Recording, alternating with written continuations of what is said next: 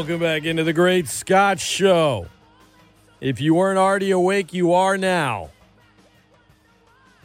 ESPN Lafayette, the best ticket in sports. I'm Scott Prather. Joining me now, as promised, the G Man, Gerald Broussard, former Raging Cajun offensive lineman, former Raging Cajun coach, the color analyst on the uh, radio broadcasts, and uh, he is also a friend of the program. And I'm happy to announce that G will be joining me each Wednesday this football season. And while a big focus of our conversations will be about the Cajuns, we're also going to hit on some other things as well, as we typically do when Gerald comes on. So he joins us on the phone lines this morning from Houston. Good morning, G. What's going on? Oh, SOS. Just as we were talking, it just kind of you know, you, you sit here and see all the weather, and, and I actually got a chance to go by practice last week for the Cajuns and talking with some of the coaches and stuff, Scott. Uh, you know, it's it's game week. They've been haven't been able to get outside a whole lot, but they haven't missed any practices. And then, uh, you know, then I get here to Houston and it's storming over here, and and uh, you know, it's just playing with the rain, bro. It's welcome to South Louisiana, all, all over the South now during hurricane season, huh?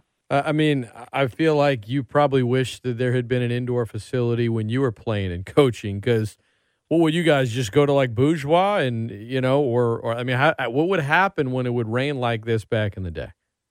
So w- when I was playing, we had a couple of options. We would we would go to the barns behind Blackham. Oh yeah, yeah. Uh, and that was you know we didn't know what staph was back then, but I'm sure that's where we got a lot of that stuff. Uh, yeah, know, right, right next to the 4-H show, while kids are showing their goats around, you guys are, you know, doing the yeah. the, the, Oklahoma drill. Yep, we, we did our inside drill in the barns, and uh, and dude, it was hard to breathe. I mean, just it was tough. Or if we didn't get to the barns, we might go in between the decks, uh, up in the upper deck and, and stuff. If if it was just wet then we we make because bourgeois wasn't there you know back in the day. Bourgeois got built later so we we did get to get into bourgeois when i was coaching but we've had practices out in the parking lot where the buses go and you just it and you know the other thing was that we didn't have a, a lightning meter you know so you know if if it popped really close we we tended to to hunker down a little bit. If it wasn't close and we'd hear it we just we just kept going wherever we were. But you know it, it was just it was just different then. And when when we built the indoor there, I was thinking, man, this is you know it's not that necessary. But now it's just you realize everything you can do and should have been doing. We what we could have been doing in the past, but you know when you don't have it, you don't know what you don't have. Well, it's it's good that uh, you know they can practice indoors now, and when it comes to the weather, I, I think well, I want to I want to hold off because I think we'll talk about you know maybe what the crowd will be like for the season opener, and obviously I want to talk Cajun football with you. But real quick, Gerald, I mean the big the big topic this morning has been the Saints trading Chauncey Gardner Johnson, and fans upset, and they love him, and they love that he's unhinged at times and a Hall of Fame trash talker and folding his arms in front of Tom Brady and kicking the Falcons and all this stuff, right? He was a good player, not a great player, but you, he only had to be good because it was all those other things that, you know, kind of endeared him to the fan base. But I, I, I know, you know, you're more obviously more plugged into the Cajuns than the Saints, but you're on Twitter. You you listen to this station. You know guys that that follow the Saints really closely when a player gets traded like that, right? Right on cut day, not during the draft or before, but at that moment in time, what is that what does that say about perhaps how that coaching staff is viewing that player? Well, and, and you know, everybody's got a, a value uh, and a tolerable value, if that makes sense. I mean, you know, some things that that you see out there, uh, you, you know what, what what we see as as fans, and I I'm going to qualify myself in that area now as a fan. We we don't know everything that goes on, uh, and and and you try and maximize your your value, everybody's value on the team, and you put people in certain situations that they can they can maximize that, whether it be in the playing or in the eyes of the opponent or whatever the the job of of those guys is to try and get the best 53 on the field that they can do. We like personalities. Truth be known, coaches don't. we don't want anybody. I mean, you you want robots is what you want. You you don't want personalities around you at all. Now I'm not. I don't know. I mean, maybe maybe he's he's just not quite worth the headache that they get on a daily basis. But it's also an opportunity to get something for him too. And uh and and and so that at that time I and I don't see and and I keep up with it uh, from a secondary level as you, as you just mentioned. I don't. I mean, normally cut days you don't see a whole lot of trading going on. No. You just see, you know, people waiting to see who's getting cut, and then they pick them up. I've seen some other people being picked up and stuff, but um, that that is is interesting to me there. Uh, but you know, we we've had some players and had some real good players, Scott. That that, that you know nowadays people say, well, they they show their personality. You know, they they have personality and and they they they. they tend to make a scene out there. They they bring their individualism to focus or whatever you want to say. As a coach, you, you look at that and say, I just ain't got time for that. You know, it just it's a distraction to a certain point. Uh, and and the more you do it, the better you gotta be, because look, we all and we all are only as valuable to our employer as whatever they see our value as, and it's what they see it as. And, and so, and that's in in any profession, you can get away with certain things at your station that other people couldn't because you do a fantastic job and you have a lot of worth over there. Uh, some they might tolerate uh, tolerate some more some from you that they would not tolerate from others. Same thing with me and my profession that I'm doing now.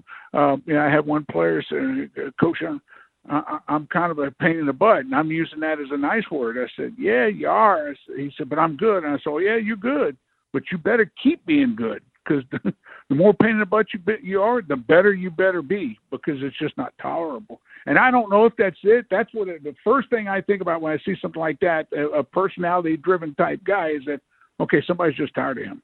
Yeah, I I, I liken it to uh, a. Tr- I just think it comes down to trust like you said, I, am not in there. You know, I've talked to a few people that uh, aren't in there, but know someone that's in there, and uh, it's a matter of he didn't like. They were so far apart in contract negotiations, and uh, he was kind of such a wild card. And my thing is, if if they trusted him, they would have just been like, okay, you're going to play out the last year of your deal, and then you'll hit free agency. We we're far apart in the number, so you'll be able to go wherever you want, highest bidder but you're you're under contract. You're going to play this year. That that in a vacuum, without everything else, is I think better value to the Saints than you know a fifth and sixth round pick in exchange for Gardner Johnson and a seventh. What you would get out of him this year. But it's not in a vacuum. There are all the other ancillary parts that come with it, and clearly, they just didn't trust him to, you know, uh, be in that locker room throughout the year, sour about a contract. And we'll never know how it would have worked out or not. I just, I know that all the evidence points to that. And, um, and I look, I, I, I wrote about, and I loved him as a fan. I loved him. I mean, I, he was he was hilarious. He was unpredictable. He was just fun. But uh, and I think his teammates liked him a lot too because he he got cold clocked by Michael Thomas in a practice season before last, and there's your star wide receiver, and who were the what side did the players on the team take? They took Gardner Johnson side, and I thought that was pretty telling a year and a half ago. So I think he has that, but but trust of the staff, he he clearly didn't have a G because otherwise that trade wouldn't have happened. And I think if they had known that it was going to maybe get as sour as it did, they probably would have traded him before the draft or or or you know at a different time, but they needed to free up a roster spot. They needed to do it on cut day, and and they did what they did. Speaking of cut day, let's go there for a minute. Gerald Broussard, our guest, ESPN Lafayette. I was talking about, you know, a number of the decisions the Saints made um, earlier in the show, but as far as Raging Cajun alums go, Gerald, I think most years you've got, you know, a couple of, okay, this guy's on the team. Then you got a couple of, okay, they're on the bubble and then you got a couple of long shots.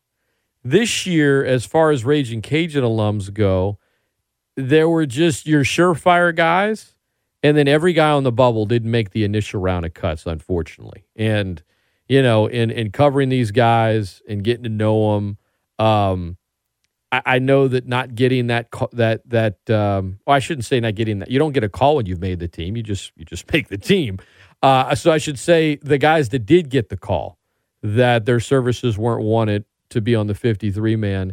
It's not over for him. I mean, Justin Hamilton has bounced on and off squads, but having been a former coach yourself and known a number of players that have been in the league, some of them bouncing around, what what from your perspective is cut day like for those guys that are that are on the bubble? Yeah, it's brutal. It really is, and and some of them get different messages from the their their conversations with the team. You know, hey, if you hang tight, give us a day. We're going to pick you up on the practice squad. Others are going to say, hey, you know, we've been get, you know, we just need to make room for this, but we're going to be, you know, there there is a future there with that team if they hang around.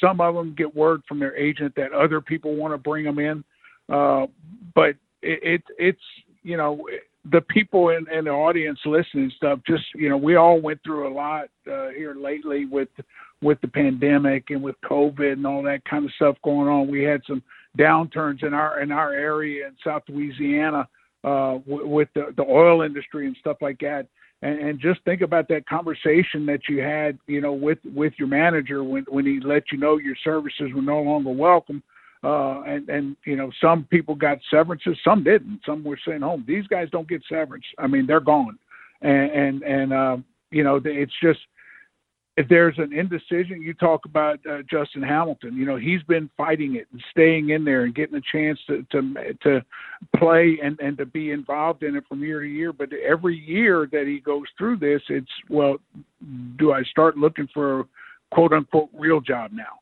or, or do I pull away from it? And you know, he, he's gonna. Uh, I'm sure he's going to call some of his, his coaches and talk about it, and, and just uh, talk with his family about it and stuff. But you know, others early in the process, they're going to give it a year or two and keep trying to go back after it and keep trying to to make it happen because it's you know, it, as tough as it is to be involved in, it's it's that much tougher to give up. Uh, and, and it's it's when that is so many times, Scott. That that's you know those guys' identity, and, and they feel like that that their identity is taken away from them, and it's it's very humbling. I, I've been around it at, at facilities when when they're going through cuts, and and um, golly, it's you know you see those guys walk out and they come in with their book, and they know that they're going without it and so, you know, they come in, they hand in their playbook, and then they usually are, are, are you know, they're going to be taken to the airport or taken to, to somewhere to, to be transported home. And it, it's very impersonal, and it's and it's um, it's a long day. But if you've got a good support system back home, you can fight through it. But you know, we we know Scott, you you you've gotten to know some of these guys and, and they don't have a very good support system back home. And so, you know, they've got to fight that on their own and with their buddies. And, and that's why it's, you know, everybody talks about the locker room and how close the locker room is. Well, now, now you need your locker room. And, um, yeah, I mean, I, I pull for them guys. I watch them. I watch the preseason just to watch the Cajuns out there. I thought it was neat to see the Commanders playing with three Cajuns on the field at one time. You know, and um, and and and, and that's something that you don't get to see often. But uh, you know, watching Max play a lot of the game the other night, you know, and stuff like that, and it's just yeah, it, it, it's cool to see, but it's also very, um, you know, it's it's a tough time for them. It's tough for their families too. And then, you know, there's going to be a time where they got to move on, and then we wish them well. Hopefully, we're all there to help them out. And you just hope you get that, the you know, enough playing, enough games played um, being on a 53 man active roster for six or more games for three seasons, so you can, you know, get that pension eventually and and and and make some money later in life off your career. And you know, you got a guy like Elijah McGuire who fought so hard, and I don't, you know, on and off practice squads, G, but I don't know that he ever fully was able to get that third accrued. When Ringo, it took him a little while, but he got it. But for some of these cats, man, it's you know, you see a guy like Hamilton, you bounce on and off, but you want to stay on just long enough so you can get that ultimate win. And for a lot of these guys, they they don't. It's not just about the contract that day or or or the contract that season. You know, it's if you can hit that that three season mark, that's huge. And you know, for the for those that don't know, ESPN Lafayette best ticket in sports. As far as Raging Cajun alums go, You know, this year it was just you were either in, and if you were on the bubble, you didn't get it right? So like guys like Tracy Walker in Detroit and Elijah Mitchell in San Francisco and Robert Hunt in Miami and Kevin Dotson in Pittsburgh and Max Mitchell with the Jets and Percy Butler with Washington, you know, two draft picks this year, two rookies, but none of those guys were on the bubble. None of those guys were in danger of not making the 53.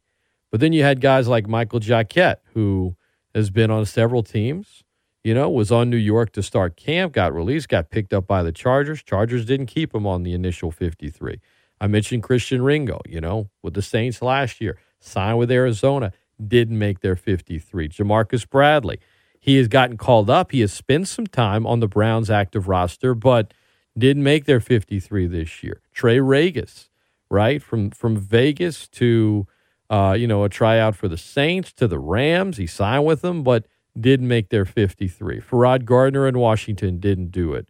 Uh, Chauncey Manac in Green Bay didn't do it. Raymond Calais in LA didn't do it. Now, Manac and, and Calais were released, you know, uh, about 10 days ago, but all of the bubble guys this year. And yet you see a guy like Hamilton and you realize, you know what? Um, it, it's not necessarily the end for some of these guys or a guy like Jacquet, but of the guys I mentioned that didn't make the initial 53, Gerald, a few of them are going to play this year. Some of them are never going to play again, and that's just the reality of the situation. Um, a guy that that was you know uh, easy to root for, great support system, right? Deuce Wallace got into Saints camp last year, made it through the first few rounds of cuts, didn't make the 53, and you know it's not not in the camp this year. I mean Elijah McGuire after several years and on, and maybe he's got enough of a familiarity with the Chiefs that at some point, if they have injuries, they'd call him. I don't know, but not on you know not not on any preseason rosters. I think that's telling, and so it's just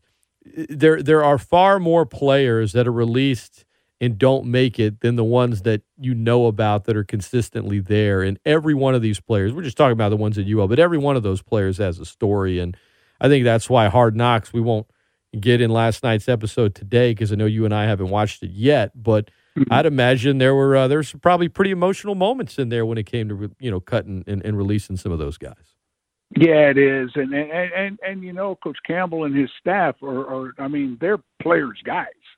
They know and they remember what that feeling was too. And look, uh, uh, the, those guys on the staff, he's got some some guys who played a long time, but uh, you know, but but they remember what that feeling is, and and you know, hearing those names as you as you go through them and, and trying to visualize them and knowing that the you know the impact that they they had for for us there in Lafayette and what they were what they've been able to do for the Cajuns there, and then you just again you wish them well, you know, as, as they come through, you know, and because some of those are gonna they're gonna play, you know, and, and one of them that I've and look, I I've been a fan, and I, we I know we've had good running backs come through and stuff, but it, I know it's just hard for me to believe that Trey Ragas can't find a spot. I just it, it's, hard for me to believe that you know that that that guy can't find a spot, and and and uh, you know it shows how hard it is, and and, and but you know when when you look at it and and you see the guys come through, you you remember Alonzo Harris who who had done it and had a chance in Green Bay for a while, and we've had guys come and, and go back and forth, but Trey was one that when he ended up in Vegas, and I thought he was going to be able to stick there, but when the transition and staff, you know that. But then going to, to uh, I thought I thought his appearance in, in Los Angeles was going to be bad for Raymond, which I, you know, I I don't know that that was why Raymond was let go, but I, I knew it wasn't good for Raymond to have more numbers in there, but uh, I, I hope and, and knock on wood, I'm pulling for him hard just because I I think that he's he has the ability to play. Michael Jacquet, Michael, if you think about him, remember Scott, Michael came in was a high school quarterback and then was going to be a receiver and then moved to defensive back and, and and then the coaches just talked about his range and so he's still green to the position and um even though he's he's been fighting it for a long time you know it it's um I, and and there's places for them to play if they want. And I don't know if you remember a, a guy named Kyries Hebert who played for the Cajuns yeah, years ago. Yeah, played in Cincinnati and, and yeah. yep, fought it for a while, and then and then got a chance to go to Canada. and and had a great career in Canada. And I'm talking about a great. He, he heck, he might still be playing. I, I know he's not, but I mean, uh, you know, he if he didn't finish uh, uh, just the last couple of years, I'd be shocked because he played a long time. Went from being a defensive back to move a, a Canadian linebacker is how they play, but he's really like a nickel guy playing in the box. And, and and you know, so there are spots. You know, I I know Levi got a chance to go to Canada. I know there are spots out there if those guys want to keep playing, then then uh, I, I think there are spots they'll be able to find a way to keep playing. Kyries Hebert's last season was 2018 with the Ottawa Red Blacks. How about that? Married a Canadian girl and stuff. I haven't talked to him in a while. It's been a couple years, but uh, yeah, he's from he's from Eunice. Yeah. Um, so Gerald Broussard, our guest, ESPN Lafayette. We've talked about Chauncey Gardner Johnson. We talked about Cut Day. Uh, let's talk about the Cajuns who will finally kick off their season this Saturday. You and I have discussed expectations for this year. Um, what what's something, Gerald, that you know when fall camp started, you, you, you didn't know anything about in regards to this team that you now uh, have, and you think the staff has a better grasp of. Maybe it's a positional unit, maybe it's a player, but now that they've gotten the reps in, now that it's game week, now that it's almost here Where's an area that, you know, when I talked to you a month ago, you're like, I'm not sure. And today, maybe the question, maybe for the for good or for better or worse, but that question in your mind is starting to starting to be answered. I, I think that the rhythm of what I, I've seen in a couple of times I've watched them play, the rhythm of how things are going and, and what uh, the offense wants to do and the deep. I, I know I know what Lamar wants to do defensively. He wants to get speed on the field and run, and and, and they are able to do that in there. They get after it and they play for. They take care of each other very well in practice. I mean, I've said that before to you, and I think that's awesome that they can do that. Practice good on good and not do it. Run. You always run the risk of hurting somebody, but they take care of each other so as they minimize that risk. Uh, but but the, seeing what what they're doing defensively and the Christmas of, of crispness of what they're trying to do defensively, I, I, I anticipated, but I'm not surprised by that. I've I've been really impressed with just how clean everything looks offensively, and so um, you know it's it's gonna look similar. It's going to look different. I mean, if if you really want to study it, you'll see slight differences here and there, and you'll see some similarities. But when I say what I, am talking about there, Scott, and we'll see it on the field. I, I'm, I'm, I anticipate it. I'm uh, not having any hiccups. I guess I, I'm not. I'm not concerned about getting plays. I'm not concerned about people getting lined up correctly. I'm not concerned about the, the rhythm of what's going to happen out there.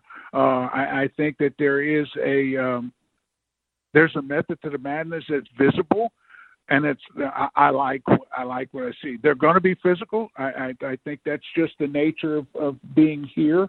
Um, is that they're going to get after it up front. I think there's some young depth in the offensive line um, that I'm I'm anxious to see develop. I, I really am. I, I think it's there talent wise, skill wise, but it's got to develop, and it will. Uh, as the season, I think it's a it's a good schedule to to to be able to do that. So uh, you know, I, I it's been clean and it's been impressive what I've seen and been able to watch. I, I and look, I'll just say it, the spring I was not very impressed. I'm to, I have a total different 180 on, on what I saw in the spring. I've got confidence line. in what I what I saw. I, I, I was I was worried in the spring. I'm you know, I, I'm not saying the Cajuns will go 12 and 0. I'm not going to say that. I've already told you what I think, but but I think that uh, I think there's some some some true opportunities for success out of it. And look, you didn't just lose a senior class, and that's the thing that that uh, you know people got to understand. You didn't just lose a senior class, but but you lost all the transfers too. That it, you know, think about if you had all those guys back with this team, now there would have been very, very, very, very few questions about anything. You know, it just you know, if, if you had the two running backs that are going, if you had the two linemen that are going, if you had the receiver that's going, if you had the DB that's going, if you had the linebacker that's going, that all, were not. I mean, they didn't graduate now. I mean, they might have graduated, but they didn't lose their eligibility here. It's just they chose not to to continue uh, their career here, which um, you know I think that uh, no matter who has the job, I, I it, it's going to be a lot tougher because of that.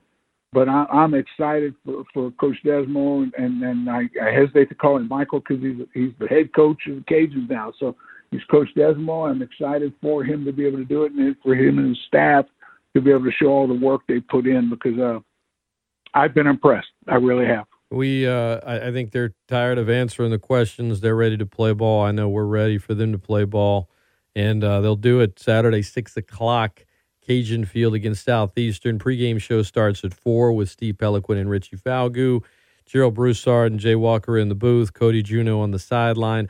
I'll be back here in the studio for the first few games as I'll be training a number of new producers for UL football. I will uh, be hosting the post game show and the Rage for the season opener. But uh, until I'm ready to hand that off, I won't be at the games in person. But by the time homecoming rolls around, I will be.